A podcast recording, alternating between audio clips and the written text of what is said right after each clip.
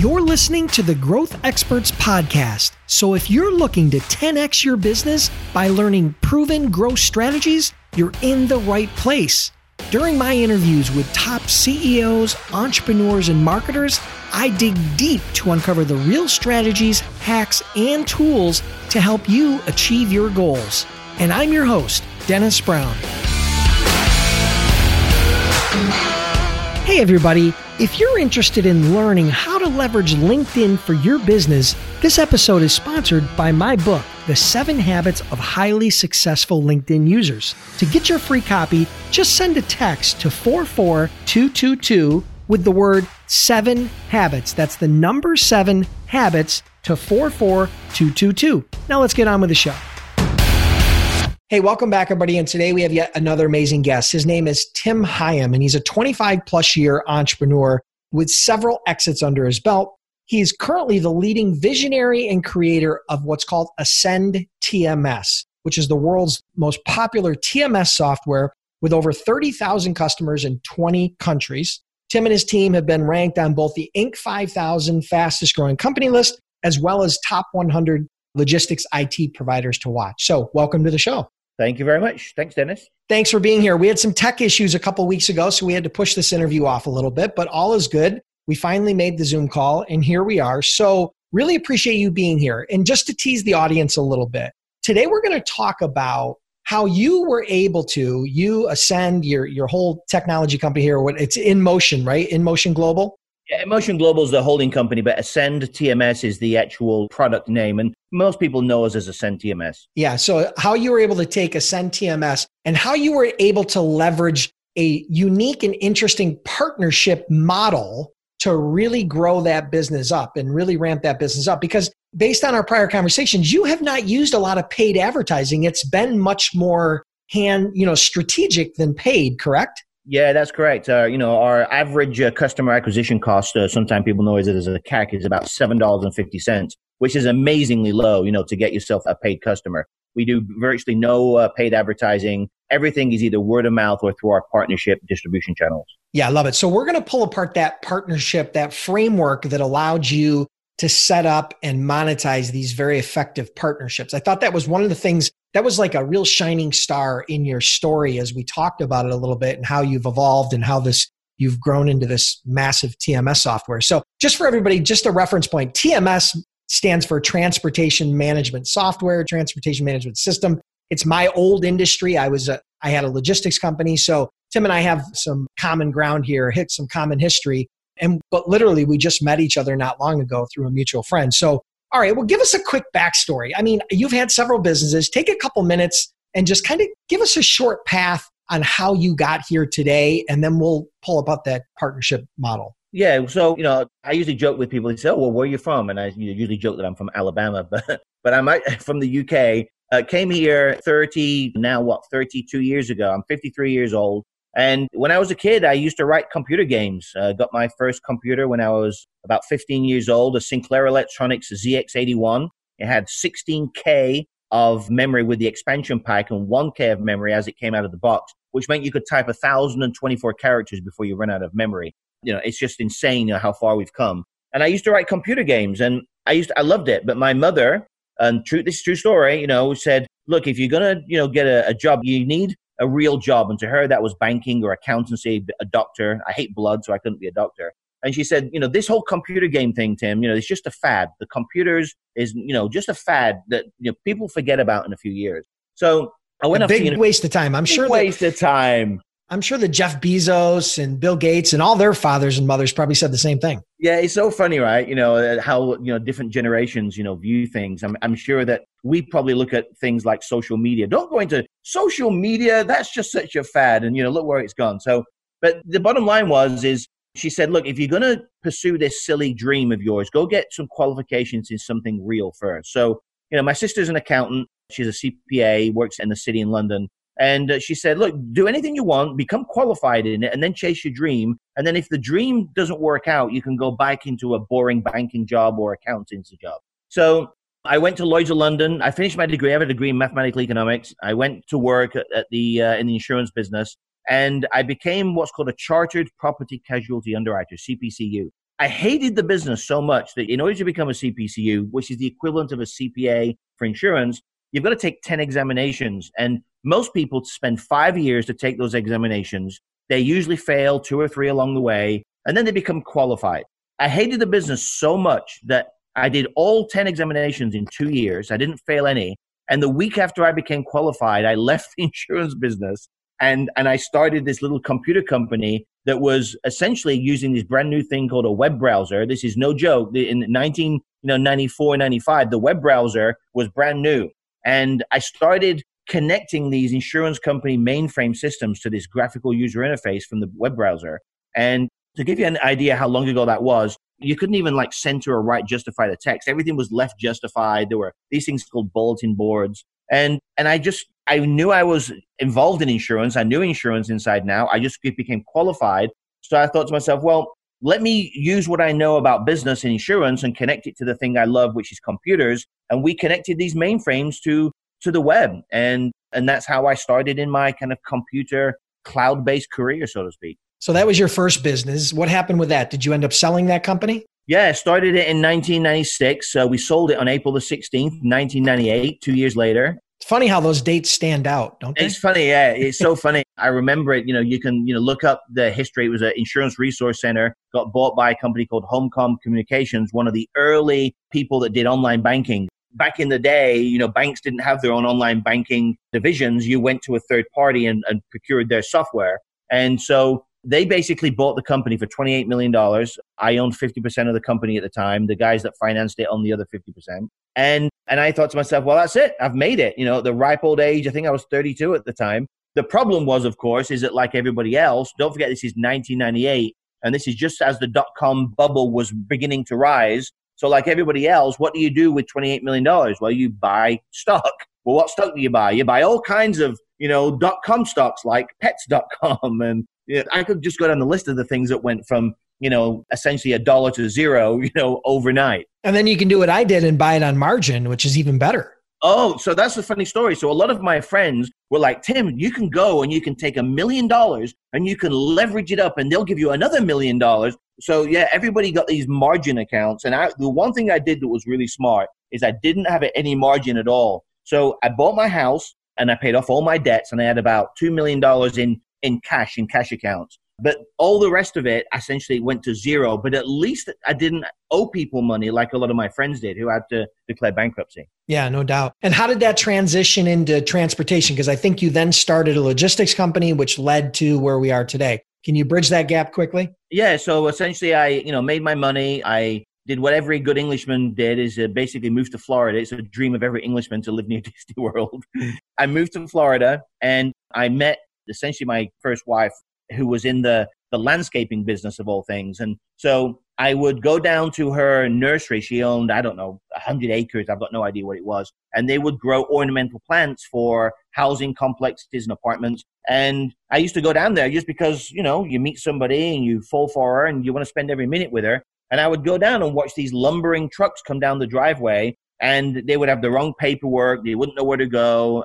And I said, where do you get these guys from? She said, well, I get them from this brokerage company called, and I still remember the name. I'm not going to say it just in case they're still around. X, let's call them XYZ brokerage. And I said, well, why do they never have the paperwork correct? And why, why, why? She says, I don't know. She said, there's these things called freight brokers and they hire these guys and they come. So I said, look, do you have Microsoft Excel on your computer? And she did. So I wrote a bunch of macros and, uh, and essentially created this thing that I only later learned is called a TMS.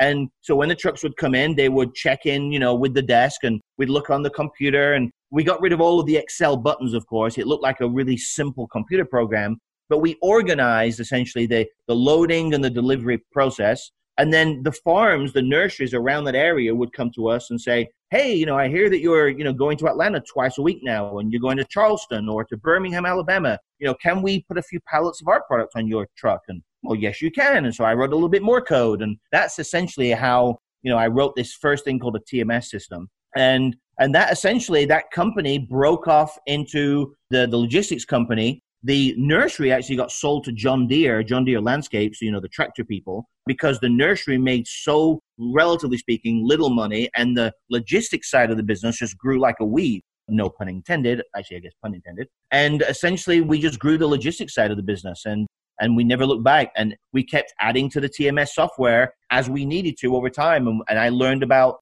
trucking and logistics from that experience. So you spun off the software that you had built for your own logistics company, and that became the Ascend TMS. Yeah, so we had a private equity firm came in and basically bought the logistics company and the truck and the few trucks that we had as part of the, the brokerage. So they bought that um, out, and I I said, look, while you know I made good money, you know, in the logistics world, it wasn't my love. My love was the software side of the business. So I bought the uh, intellectual property to take InMotion Global, the actual technology IP or intellectual property, out of the business. I did that, and I took two of the guys with me when I exited. I put a half million dollars into an account, and I said to the guys, look, you know, I spent X amount of money getting the IP. Here's a half million dollars. When that goes down to zero, the, the egg timer's up, basically. But when, you know, the objective, of course, is, you know, you write um, a pure cloud based TMS that requires no downloads, no installs, no setup.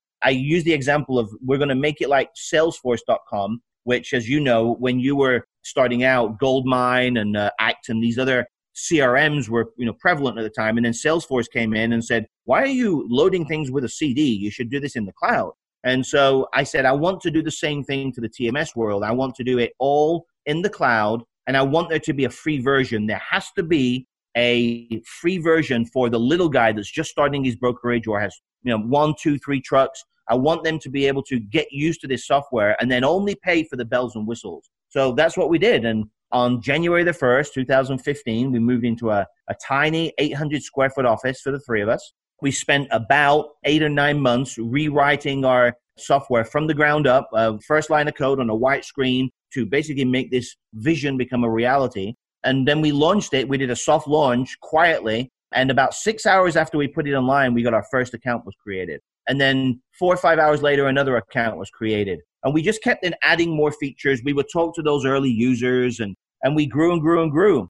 About a year later, we were profitable we basically all of the money that we that I invested, you know, was now growing, not diminishing. And to this day, you know, we continue to grow. We've gotten absolutely no debt. We're very profitable, and the vision remains the same: is to create a digital TMS software experience for the 90% of the software and lo- the logistics and uh, trucking world prior to this has been ignored. Everybody could afford the big legacy players, which are good, like the McLeods and you know, the MercuryGates, the TMWs, but not everybody has a couple hundred thousand dollars and dedicated staff. So I said, let's let them continue to play in that in their pool, and they can swap customers back and forth. That's not where the money is. The money is in the ninety percent of the market, which is essentially herding cats. You've got to provide this small entrepreneur, carrier, or or broker with the tools that they need. I mean, just to give you an example, our average carrier's got 5.6 trucks per fleet.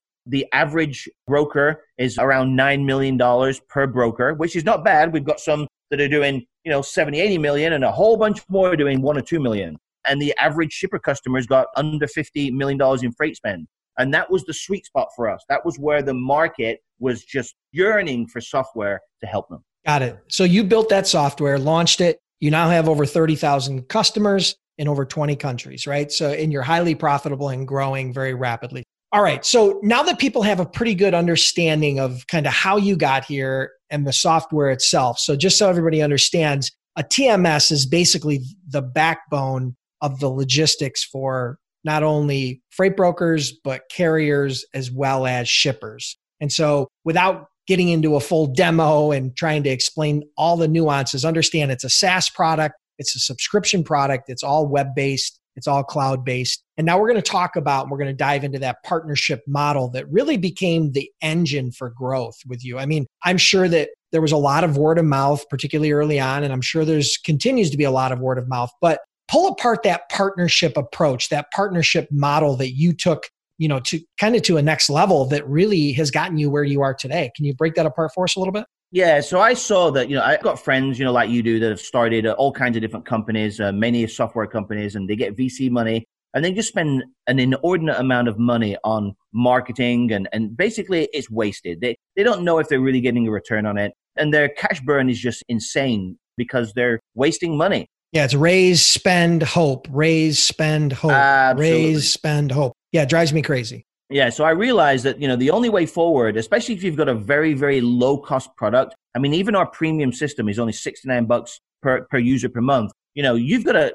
One of my friends, one of my employees said, it's like uh, picking up nickels. You know, we pick up nickels all day long, and you've got to have a process for picking them up because you're not going to get profitable. We're not selling million dollar systems where you you know make money when you you know you get that check. We've got to have thousands of customers to make money. So I realized that the only way forward was to have a different kind of kind of marketing and educational model. And so, it, as you know, Dennis, in the world of logistics and trucking, there are about a dozen or so services, maybe a half dozen services that people use on a daily basis. Things called load boards, DAT and Truckstop, for example.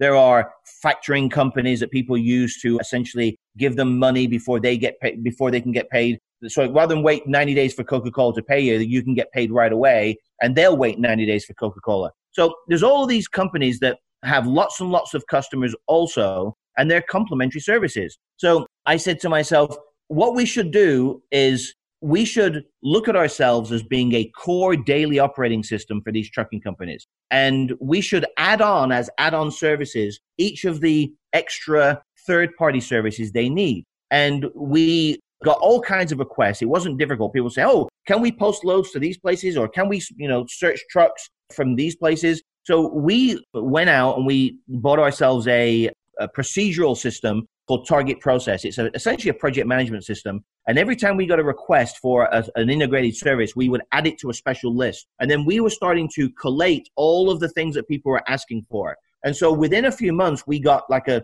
almost like a David Letterman top 10 list. And we had the top things that people wanted to connect to through their TMS. They didn't want to, in other words, log in separately. They wanted it to be part of their core daily experience inside their core software. And we went to those people and said, hey, we now have, you know, 122 people have asked us to connect to you. Would you be willing to do that? And at first, I'll be honest with you, for the first year or so, people said, no. Who are you? No, we're not going to do that. It was like hitting your head against a brick wall and you got bloody real fast. So I'm not going to pretend that this was easy. All these entrepreneurs listening to your your show here, Dennis, are going to be like, "Oh, it's so easy." Yeah, but you know, as well, you know as well as I do, what they think is easy and is an overnight success took 20 years. That overnight success is two decades in the making, right? Yeah, for sure. So the first thing you did was you made a list of companies that were complementary yep. to what you were doing, but not competitive, right? And where where your users would like to do some sort of integration and just make it easier for those two systems to communicate and integrate.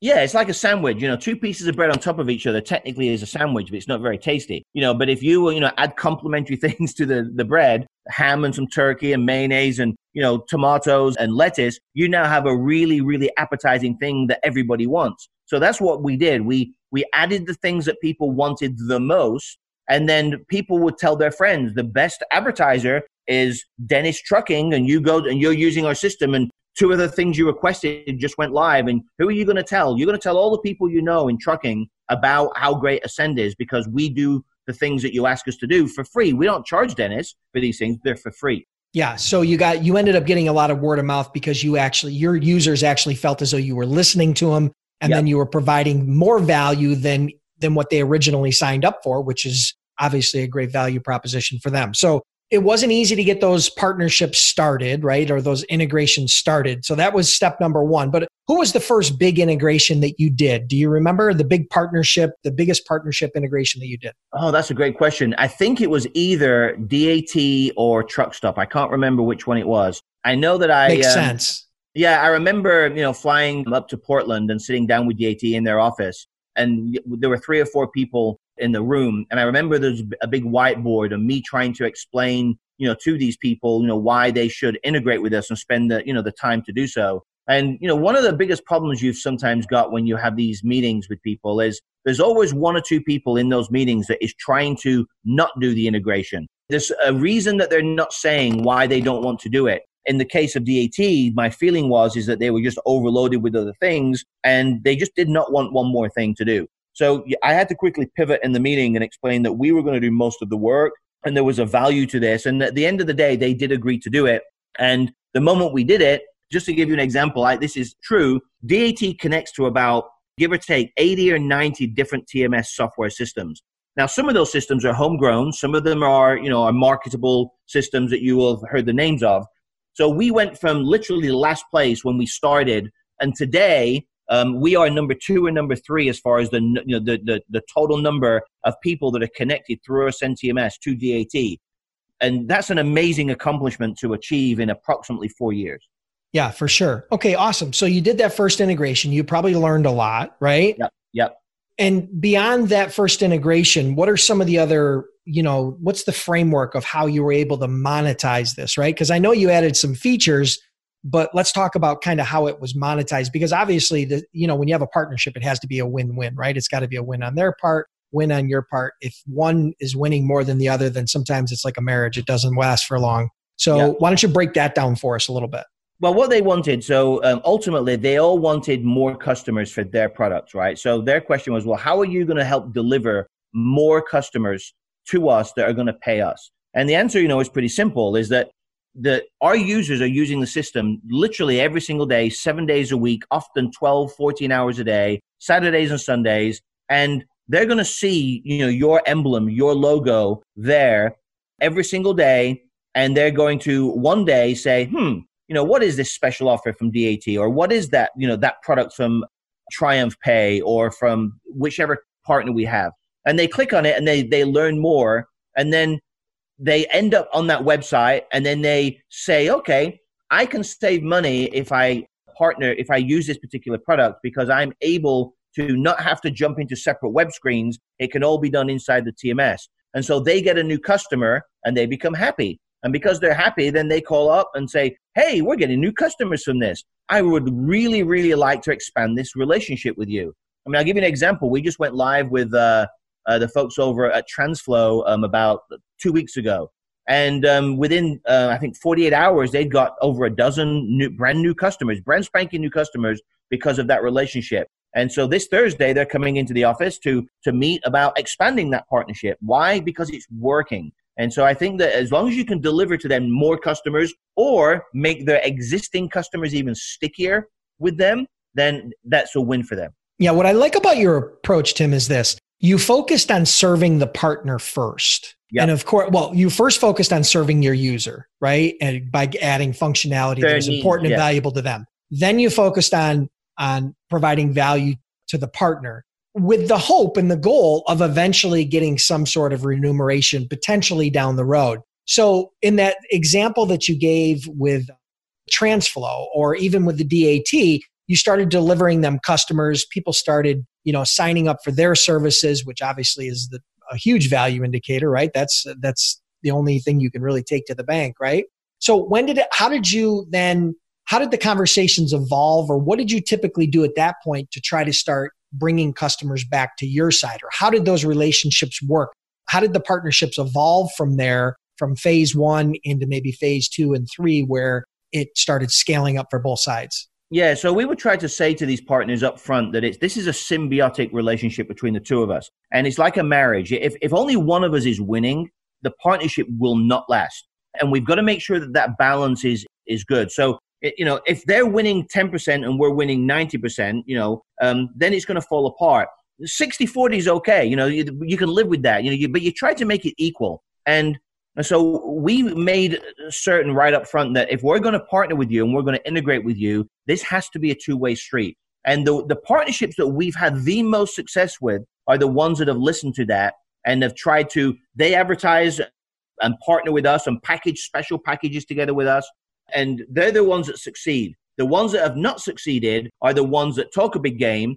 You get it up and running the person you were dealing with leaves and goes to a different company and then you're like a little orphan you know project for somebody else that doesn't really want the project and you end up going nowhere. So i always try now to make sure that the people we deal with you know you're dealing with at an executive level not just a mid manager level that you know that person your advocate so to speak or sponsor may leave. And if you get the right executive that's not going to go anywhere or highly likely not going to leave then you've got somebody that's on your side and in your court going forward. So that's what we tried to do, and it's worked. Yeah, you got to make sure that both sides have skin in the game, that they're both actually putting effort forth as opposed to just talking. You made a good point there, Dennis. You just made a good point about, you know, remuneration, right? So, you know, what I often find too is that too many entrepreneurs that are certainly younger entrepreneurs what they want to do early on is get into conversations not only about the integration, but how we're going to pay you a percentage and you're going to pay us in a percentage. And what happens is they get bogged down in that, you know, how you're going to pay each other and then audit each other's numbers. That's a wasted conversation because what you need to do first is get the integration out, see if it's a success. And then if it's a success, both parties have got a huge interest to sit down and figure out how to do the enumeration part, uh, how to, you know, do revenue share, in other words. But don't get into those conversations early on because it just adds more and more time and it confuses the, the real project at hand. Yeah, and it's real value, right? You can pontificate about how many, hey, we're going to give you X number of customers and we want this kind of rev share, and they can do the same thing back.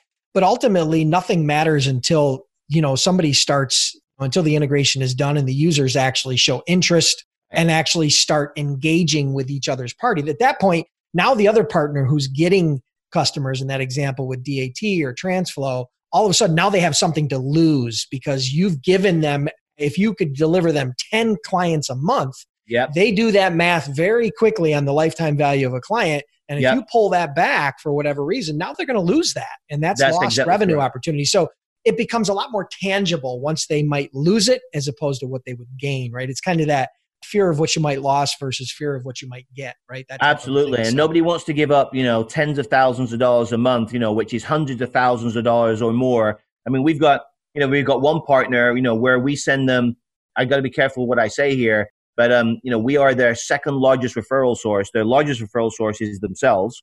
And we're sending them between 14 and 18 million dollars a month in business from people that are connected to them through us. And so that's a really hard relationship for them to ever give up, right? I mean, that's a lot of business. And we are a very close, tight partner with them. And the integration started first, the success happened, and then we came up with a solution on how we could, you know, revenue share on that success. And it's been a, nobody's complaining because for every dollar they get, you know, essentially they send us a few pennies, but that's fine, you know, on, you know, 14, 16, 18 million dollars a month, all those pennies add up to a significant amount for us, but they're also happy because they're seeing a significant amount of business to them. Yeah. And the integration and the value of the of what it provides to the user makes both of you stickier and more valuable to the client. Absolutely. So, yeah, I love it. Perfect. All right, listen, anything else you want to add about this? What the, about the key components to how you were able to set up these successful partnerships? Maybe a mistake to avoid or another key point, and then we'll go through a couple more questions and wrap it up for today. Yeah, sure. I, I, the only thing that just really you know jumps out at me is that you know, when you talk about integration today, the whole world is going digital. Everybody knows that. The world of trucking logistics, digital, digital, digital. And in five to 10 years, there'll be no paper, period. But we all know this. But the problem is, is that when you are starting on these in- integrations, you don't need to solve the entire digital paradigm shift overnight. There might be 78 phases of a project. You don't need to do all 78 phases and take two or three years to get there. Break that down into the 78 phases phase one, have a really firm line in the sand that you say, this is what we're going to do. Write an SOW or statement of work that's got the screens, it's got the logic all built so that everybody knows, the partner and you, exactly what the finished product's going to look like. It's like baking a loaf of bread. If I'm going to bake one loaf of bread, I've got my ingredients. I know exactly at the end of the day, when I put that in the oven for 45 minutes, what I'm going to get at the end. And that's what the SOW should be. And then once you've done that and you've baked this beautiful loaf of bread, then you can do phase two, which is, well, let's also now add, say, icing and, you know, let's kind of go further down the road and make the, the bread more extravagant. Let's add some more ingredients. And so I think that the biggest problem that I often see is that people try to do too much. They bite off more than they can chew on phase one or phase two, break it down into lots of mini projects that are deliverable. People feel good once they've done, say, a 90 day project and they actually have something delivered. Developers get really upset if they spend two years doing something and there's still no deliverable. But if they can do something in 90 days and stand back and go, yay, we delivered the code, it's working, they feel good. The customer feels good, that you know, the, uh, the end uh, user, and you feel good. And then you do phase two and phase three. That's the way you should approach it. Lots of mini bites. Yeah, I, I love that milestone approach, that phased approach. And I think everybody has a habit, particularly in software, of trying to overdevelop things before you actually need them. So, I, you know, that minimum viable kind of product concept and then get some user feedback and continue to develop upon it and let those partnerships evolve and marinate and start providing some value. And all of a sudden, you know, you're going to get a lot of buy-in from people when that starts to happen on all, on all sides. Yeah, and, and and as to some degree, Dennis, as an add-on to that is, you know, a lot of the guys that uh, I know that are entrepreneurial, that the CEOs of some of the companies that, that we all know the names of, they get some VC money and they run out and they hire 100 developers or 200 developers. That's too many cooks in the kitchen. You do not need hundreds of developers. What happens is ultimately for every 10 developers, you'll get one, you know, A plus developer. You'll get two or three B developers and the rest are C at best. And, and the C guys and even the D guys, if they make it in, will make mistakes that make the B and the A guys really upset because they're writing over each other's code. They're making mistakes. So don't think that just by throwing developers at a project means that you are going to be able to uh, be bigger, better, and faster. That is not the case. You need the right amount of people on your team and the right skill set to get something done. We get things done a lot faster than a lot of our competitors where they've got 100 developers and we've got a half dozen. They all work for us, but our guys are all A plus plus guys, and you don't need too many cooks in that kitchen. Love it. Listen, rapid fire. Next two questions, and then we'll wrap it up. What's your favorite SaaS tool, app, software, something that you use on a daily basis, obviously besides this NTMS, that helps you grow your business? Well, that's a great question. So we've been. If you had to pick one. Yeah, and I'm not. I'm not going to mention something so obvious as email, right? I mean, that's just too obvious. But I am going to say that we have become big aficionados of Slack. Slack for us has become. I've never been a really big instant messenger person. You probably remember the days when AOL first had their, you know, instant messenger and, and then Yahoo and everybody came out with one. Super duper basic systems, but Slack has really kind of got it right. You know, having channels, teams, the things that it does. And, and I, I can honestly say I probably communicate more with Slack today than, and, than any other software we have. Love it. And what would be one book they would recommend? Maybe something that you've read or you think something that might help the audience along on their journey? Oh, that's a great question. And it's funny. So I'm not a, a huge reader because I just don't have the time. But there was one book that has stuck with me over 20 years or so, and it's the best book I've ever read on any business subject ever. And it's called The E Myth. And The E Myth is a book that essentially, if, if I, I'll save you $10 from Amazon, uh, I'll try and do this in 30 seconds. Essentially, what E Myth says is that every great business usually has three distinct personalities in it that lead each area. One is the manager, one is the entrepreneur, and one is the technician. And those three legs hold up the stool. And you often find in companies where you've got, say, a really great technician, great programmer, and they're doing the work and they, they're all upset and they re- they think, oh, I, I'm the one that's responsible for the profits of this company. I should be the one making all this money. And then so they go off and, and start their own company and they hide themselves in the garage and they start writing code for their new product. And then all of a sudden it's finished, but they don't have the entrepreneur, the entrepreneurial skill set or the managerial skill set to turn that product into something. Because in order to create a product, that's fantastic. You're a technician, but you need the entrepreneur to go sell it. So let's just say that then that entrepreneur, uh, that uh, technician gets an entrepreneur to sell the product. The entrepreneur, all they do all day, sell and market. That's fantastic. So the orders are coming in and the technician's happy because they're making more money and they've got this product. But now it all you know goes to hell in a handbasket because there's no manager or no operator to be able to manage that growth. So in my experience, if you don't have three distinct stool legs that are holding the stool up, your whole stool will fall over. That means your company will not succeed or it'll reach a ceiling. You've got to have the three tenants the entrepreneur, the technician, and the operator or manager. If you've got those three guys or, or ladies, you know, people to help you along the way, and I know I'm, I'm essentially an entrepreneur, I'm the entrepreneur. I have an amazing technician and an amazing manager, my COO, and the three of us together have built this thing and it continues to grow because of that book. Love it. Great recommendation. So, listen, Tim, let everybody know how they can connect with you, learn more about Ascend TMS, and then we'll wrap it up for today. Yeah, just um, you know, web address is www.thefreetms.com, thefreetms.com. If you go there and you click uh, contact us, it'll go to a group that I'm also I belong to. So if you uh, want to uh, inquire about anything at all, if it's something not related to me, it'll go to somebody else. They will answer you. But if it's related to me, that's the easiest way to reach me. Love it. Great. I'll make sure I put those links in the show notes. Really appreciate you being here once again, thanks for being here. Congrats on all your success. And uh, I'm sure we'll chat again soon.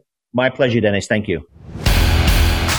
Listeners, I want to thank you for tuning in. I truly appreciate your time. If you're enjoying the podcast, then do me a huge favor. Click the subscribe button now and please leave me a review. It would mean a lot to me.